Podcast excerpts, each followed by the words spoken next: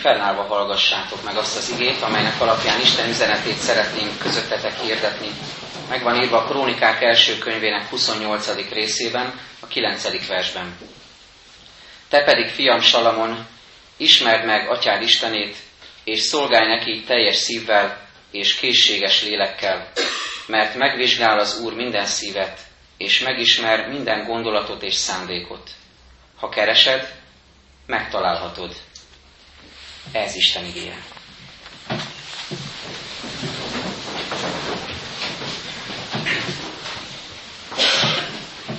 Ahogy jeleztem, a mai alkalmunkat szolgálatválasztó Isten tiszteletnek neveztük el, azért, mert az ige hirdetés is a szolgálatról fog szólni, és majd az azt követő szeretett vendégségen is szeretnénk pár szót arról szólni, hogy hogyan is működnek a különböző szolgálatok a gyülekezetben, és hogyan lehet ezekhez csatlakozni, hogyha valakiben Isten lelke felébreszti a vágyat, és tetre kész, akkor megtalálják az útját.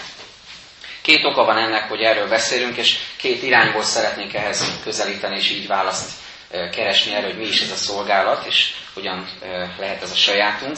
Az egyik az, hogy egy nagyon egyszerű következtetés, hogy a Jézus Krisztussal való élő kapcsolatból nagyon természetesen következik az, hogyha az emberben fölébred a vágy arra, hogy szolgáljon. Tulajdonképpen ez a hálának egyfajta kifejeződése. Hálát sokféleképpen lehet érezni és kifejezni, imádságban, énekszóban, zenében, ahogy hallottuk, és nagyon művészetekben, nagyon sokféle módon, de a konkrét cselekedetekben is, és ezt jelenti a szolgálat. Ez tehát az egyik irány, mondhatni a belső út, a belső indítatás. A másik pedig a külső.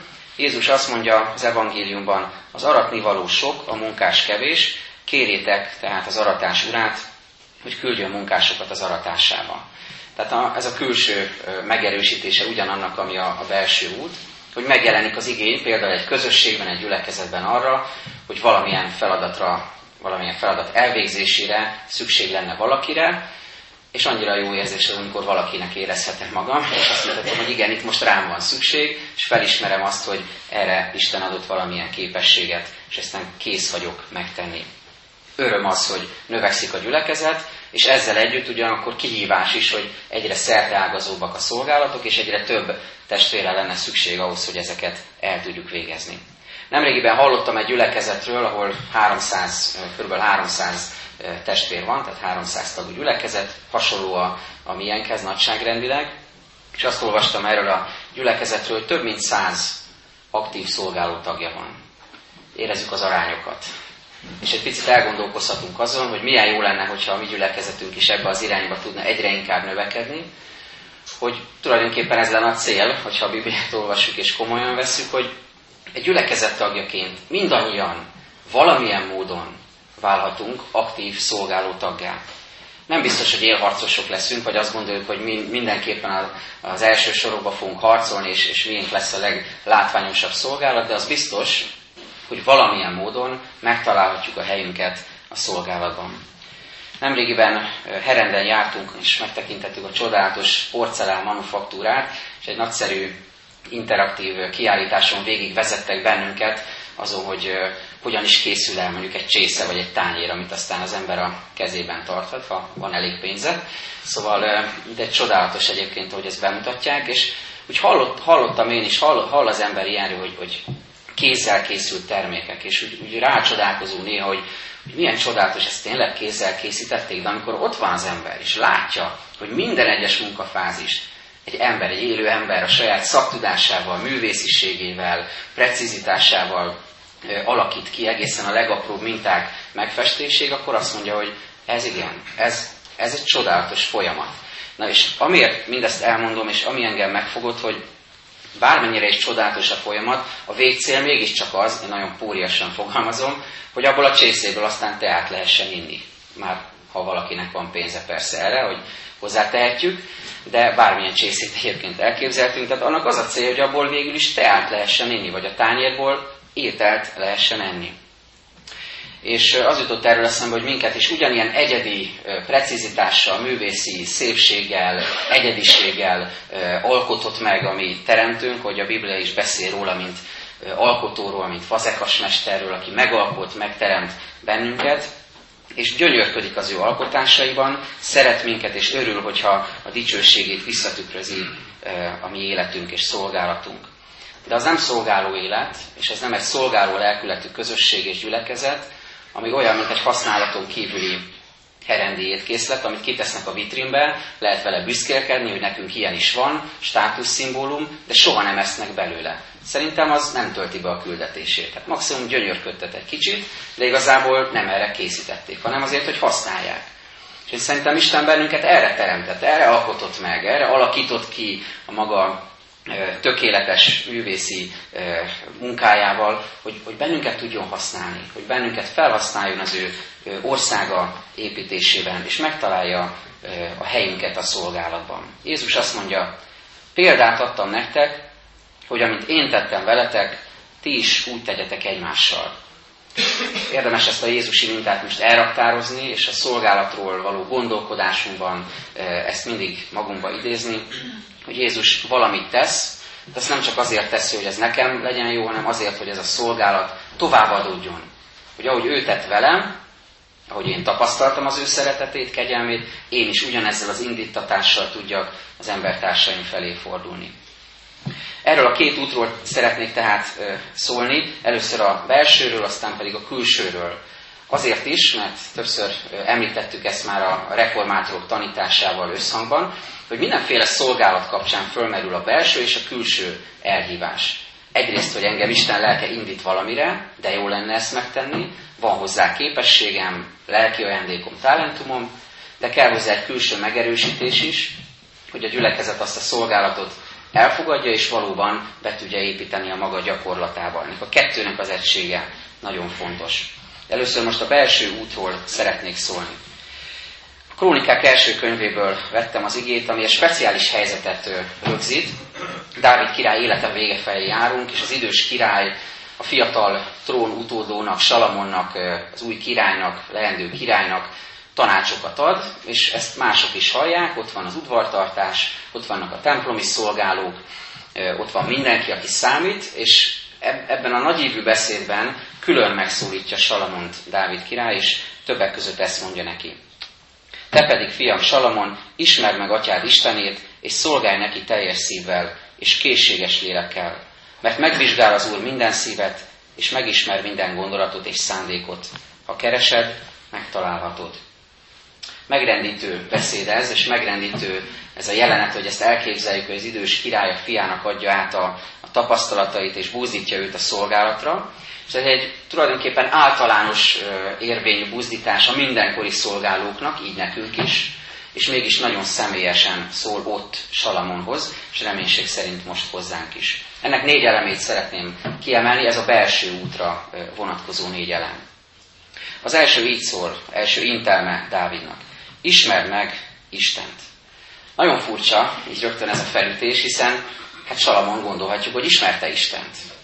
Ebben nőtt fel, tanult róla, nemzedékről nemzedékre hallott róla. Készül a kormányzása, sőt, egy hatalmas feladat áll előtte. A templomot ő fogja felépíteni.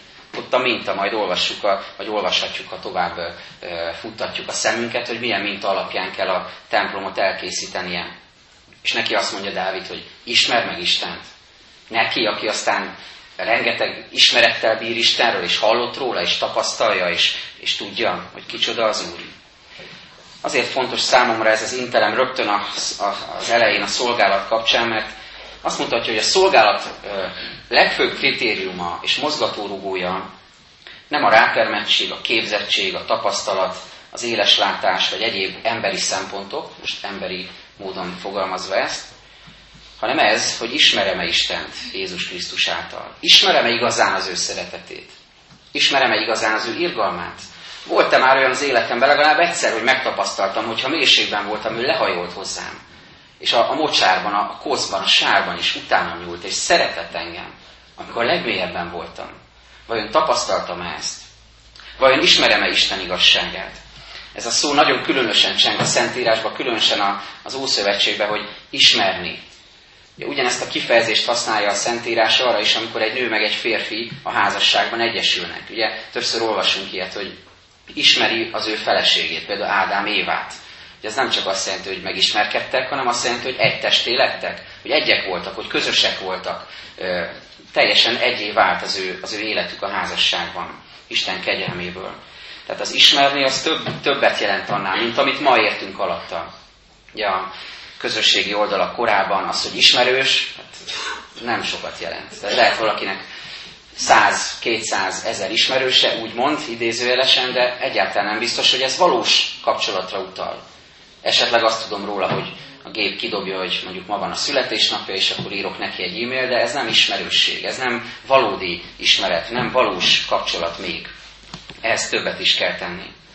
És ugyanígy a, a vallással, a hídgyakorlattal, a gyülekezettel kapcsolatban is az, hogy ismerek mondjuk református énekeket párat, vagy ismerek szokásokat, vagy a múltból fel tudok idézni egy, egy-két reformátort, vagy akár tudom Kálvint is idézni, vagy hasonló ismereteim vannak. Csupán ez önmagában emberi ismeretként még nem jelent kapcsolatot, nem jelent közösséget Jézus Krisztussal.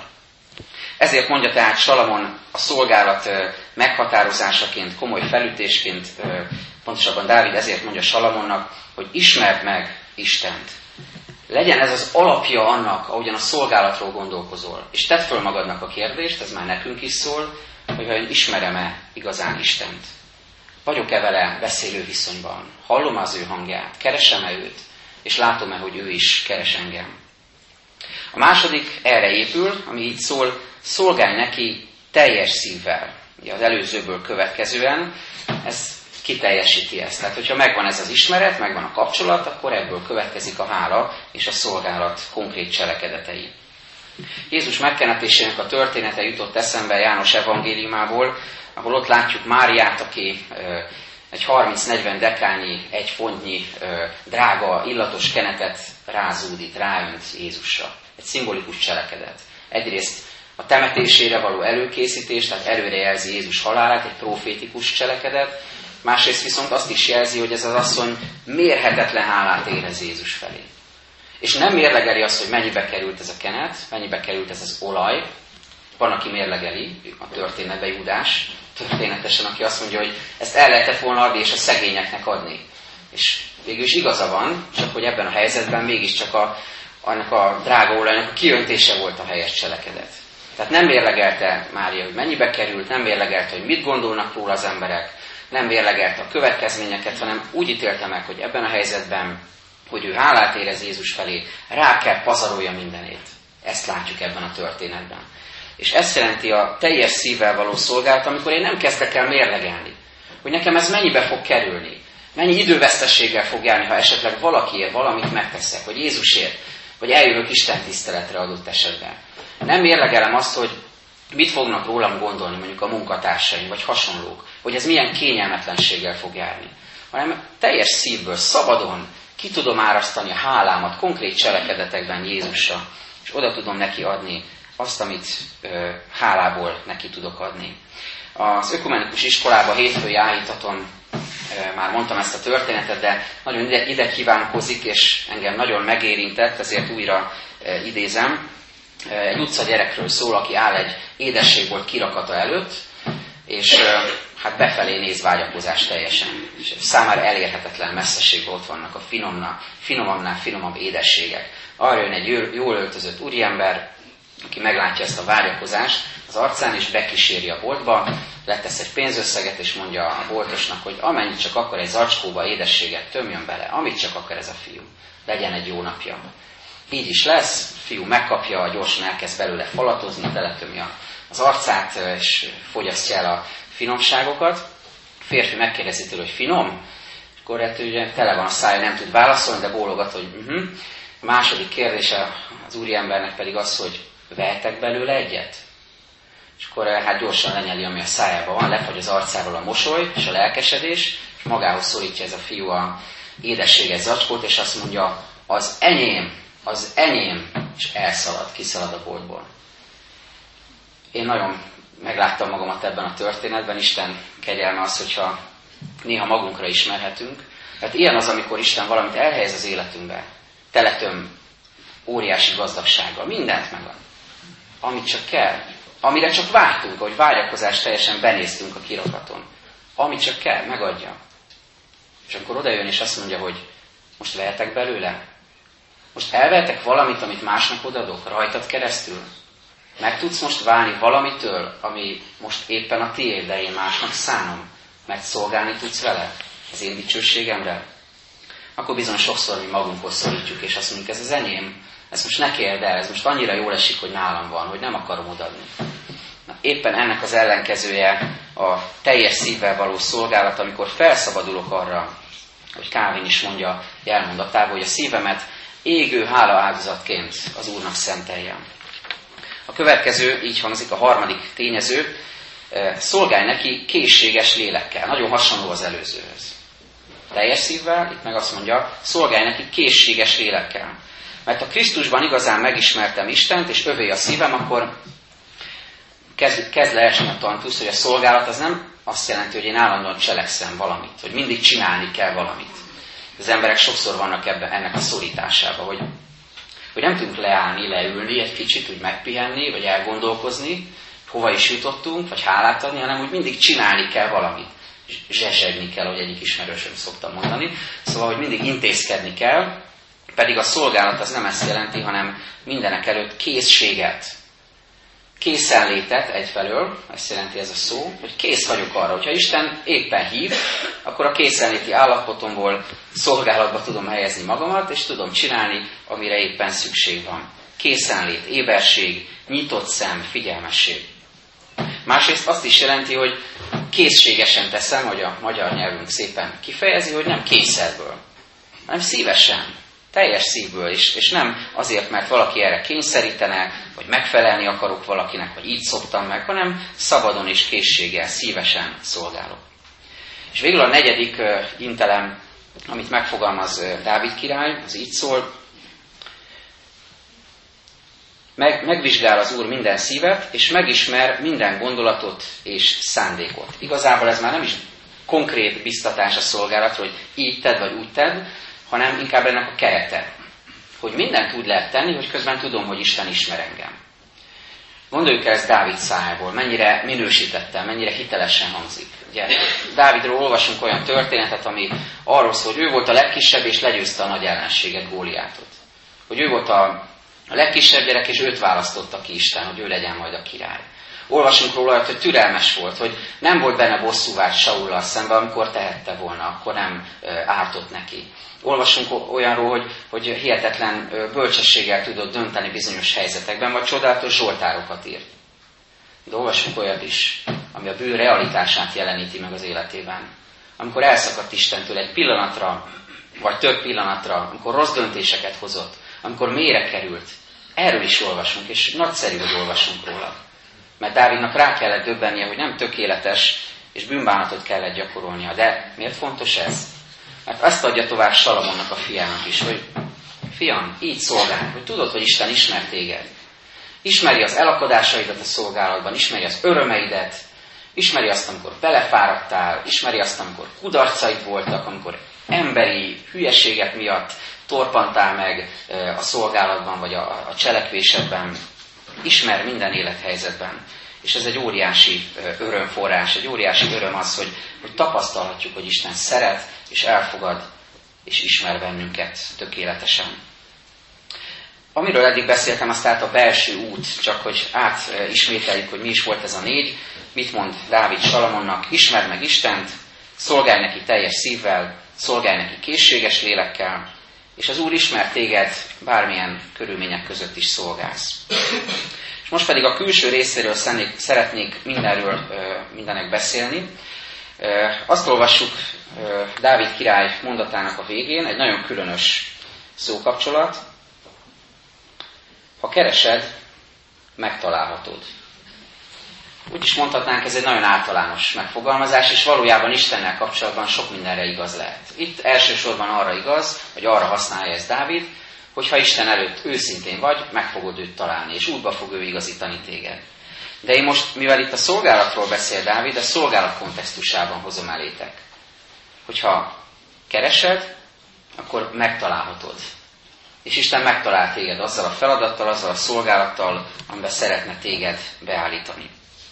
Mert bizonyára vannak olyanok közöttünk is a gyülekezetben, akik azt gondolják, hogy hát kevés vagyok én ehhez, hát vannak itt nálam rátermettebbek, jobban ráérők, okosabbak, hitben előrébb járók, akik ügyesebben tudják ezeket a feladatokat végrehajtani, inkább bízzuk rájuk, toljuk őket az első sorokba, és majd ők szépen ezt elvégzik helyettünk is. És mi majd háttérből támogatjuk őket. De olyan is lehet, hogy valaki azt gondolja magába, hogy én szívesen szolgálnék, csak azt nem tudom, hogy mit kéne tenni. És én ezért azt gondolom, hogy fontos időről időre szembesíteni önmagunkat azzal, hogy a gyülekezetünk növekedésével párhuzamosan mennyiféle szolgálatra van lehetőség ebben a közösségben. És hogyha magunkra ismerünk, akkor majd az Isten tisztelet után lesz lehetőség arra, hogyha érintést kapunk Istentől, hogy akár konkrét módon is csatlakozzunk valamelyik szolgálathoz. Azt mondja Pál apostol az Efézusi levélben, hogy erőre elkészített cselekedetekben járhatunk. Kegyelemből van az üdvösségünk, nem cselekedetekből, senki se kérkedjék, de mindennek az a célja, hogy végül a jó cselekedetekben Isten dicsőségére élhessünk. És ezek erőre el vannak készítve. Ezek ilyenek, amiket majd felsorolok. Először is szolgálat lehet az, ahogyan jelen vagyunk a gyülekezetben. Egyáltalán, hogy jelen vagyunk a gyülekezetben. Talán ritkán gondolunk erre, amikor reggel fölébredünk, és olyan szürke, álmosító, októberi reggel van, egyre sötétebb, és hogy nehéz rávenni magunkat, hogy fölébredjünk, hogy, hogy amikor ezt tesszük, erőt veszünk magunkon, engedünk Isten hívásának, és eljövünk a gyülekezetbe, ezt nem csak magunk miatt tesszük. Nem csak azért jövök, hogy Isten igét hallgassam, azért is. Nem csak azért, hogy tanuljak tőle, vagy választ kapjak egy konkrét kérdésre, azért is. Hanem azért, hogy találkozzam a testvéreimmel, és őket bátorítsam a jelenlétemmel. Hogy azzal, amit Isten az én életembe adott, tudjak szolgálni a többiek életében. Hát azt gondolom, hogy jó esetben egy emberi kapcsolat az nem csak papíron létezik. A gyülekezeti tagságunk sem csak papíron létezik. A papír az sok minden jó. És jó, hogy nyilván tartjuk egymást ilyen módon is, de nem csak azért, nem elsősorban ezért van, hanem azért, hogy megéljük ezeket a valós kapcsolatokat, találkozásokat, hűséggel és álhatatossággal.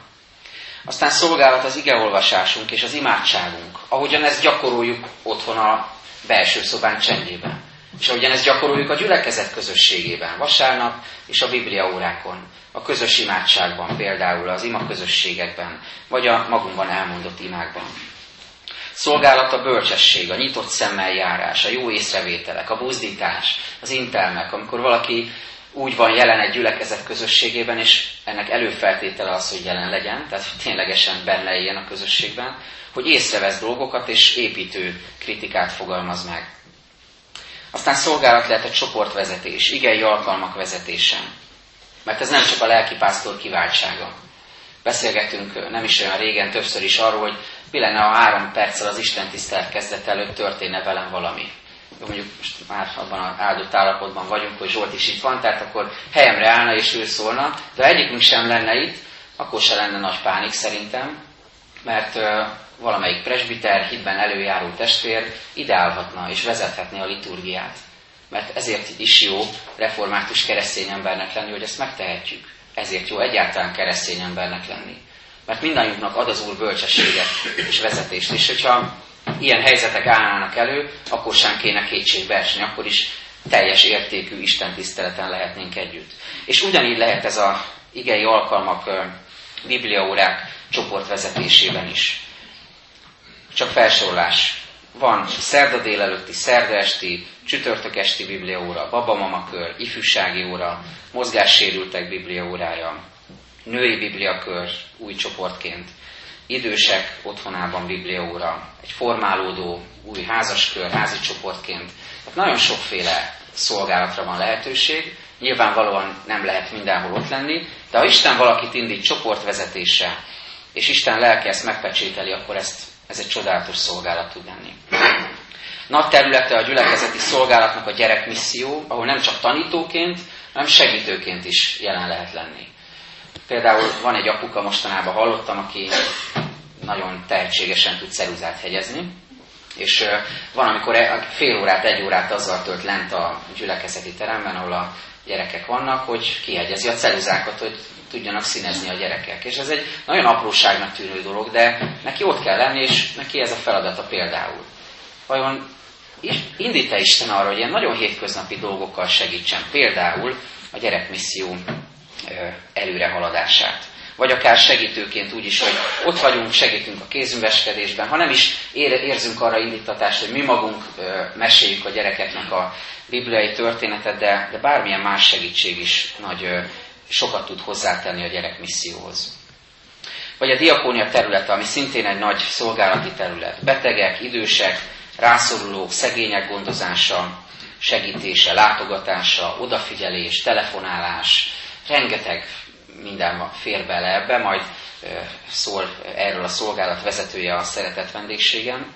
Vagy éppen a képeslap szolgálat, gyerekeket kísérünk szülénapos képeslapok formájában egész hittanos korukig, tehát hét éves korukig, hogy az a pár év se vesszen el, vagy legyen kapcsolatuk a gyülekezettel, és sok visszajelzést kapunk erről is, hogy ez mennyire fontos. Vagy az időse, idős testvéreket kerekéfordulókon, vagy egyéb szülinapos alkalmakkor is köszöntjük képeslappal, ezt is valaki végzi, ezt a szolgálatot. Vagy autószolgálat. Gondoljunk vele, hogy, hogy akinek autója van, annak olyan természetes, hogy van autója. Akinek nincs, és emiatt nem tud esetleg jönni, az kényelmetlenül érezheti magát. És mennyire jó az, amikor a kettő egymásra talál, és valakinek az a szolgálat, hogy vasárnap délelőttönként idehoz egy-egy idős, vagy beteg, vagy nehezen mozgó testvért a gyülekezetben. Vagy árukat is lehet szállítani, vagy beszerzésben lehet segíteni. Takarításban, kerti munkában, karbantartásban, kertrendezésben, bútor összeszerelésben, rengeteg ilyen teendő van, amiben lehet segíteni. Vagy az úrvacsorai háttérszolgálatban, hogy mindenek ékesen és szép rendben menjenek végbe, ahhoz két-három gyülekezeti tag a kis irodában előkészíti a kis kelyheket, megtölti borral, majd kicseréli, kimossa, és ezt nem látjuk, ez egy láthatatlan szolgálat, de ahhoz, hogy szép rendben menjen az úrvacsora, szükség van ilyen emberekre is, akik készek ezt megtenni. Vagy a zenei szolgálatok. Hogyha a talentumainkat tudjuk használni az Isten tisztelet szépségének a teljességében, akkor ez is, ez is egy nagyszerű szolgálat. Vagy egyszerűen azzal, hogy szép énekhangot adott Isten. És ott, ahol ülünk a helyünkön, ott nem szégyenlősen magunkban mormogunk, ha már egyszer szép hangunk van, hanem, és nem azt mondom, hogy mindenkit túl kiabálunk, de hogy segítjük az éneklést. Tehát szépen, ritmikusan és, és szép hangon vezetjük az éneket. Segítjük az éneket. Vagy a gyülekezeti tagok fogadása a templomajtóban, ami párak szolgálata csak, de nekik is lehetne segíteni ebben, vagy lehetne bővíteni ezt a szolgálati kört.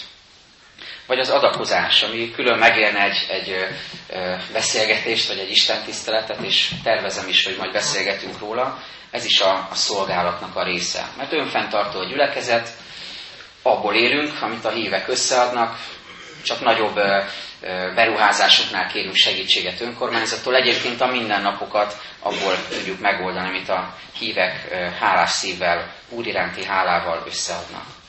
Vagy az iratterjesztési szolgálat, vagy az informatikai, vagy műszaki segítség, hangosításnak a, a megoldása, vagy a hírlevélnek a szerkesztése, vagy bármilyen olyan, ez az utolsó, amit említek, bármilyen olyan önkéntesen fel, felajánlott szakmai irányú segítség, amit valaki odaszán. Akár ingyen, akár, akár aztán majd lehet, hogy már juttatásért, de minden este kezdetben mindenképpen ott van ebben az önkéntesség és az ingyenesség. Hogy én adok valamit a tudásomból, a szakmaiságomból, ami másnak a segítségére lehet. Dávid tehát tanítja Salamont, és azt mondja neki, ismerd meg az Istent, szolgálj neki teljes szívből, szolgálj neki készséges lélekkel, és az Úr ismer minket, és velünk van a szolgálatunkban. Most mindjárt egy rövid zenés csendet fogunk tartani, ami alatt lehet imádkozni, gondolkodni az elhangzottakon, hogy mire indít minket Isten. Én ezt a kérdést hozom mindannyiunk elé, hogy vajon hogyan nézünk most saját magunkra és a gyülekezetünkre? Vajon csak azt vesszük észre, hogy mi hiányzik, mit kéne már megint jobban csinálni, és, és mi, mi az, amiben esetleg esetlenek vagyunk? Vagy azt is észrevesszük, hogy mennyi mindent helyezett el Isten az életünkben. Gazdagságban, azért, hogy azzal tudjunk szolgálni, és Isten dicsőségére lenni. Vigyük tehát imádságainkat most egy rövid csöndben az Úr elé, éljünk ezzel a lehetőséggel, csöndesedjünk el és imádkozzunk.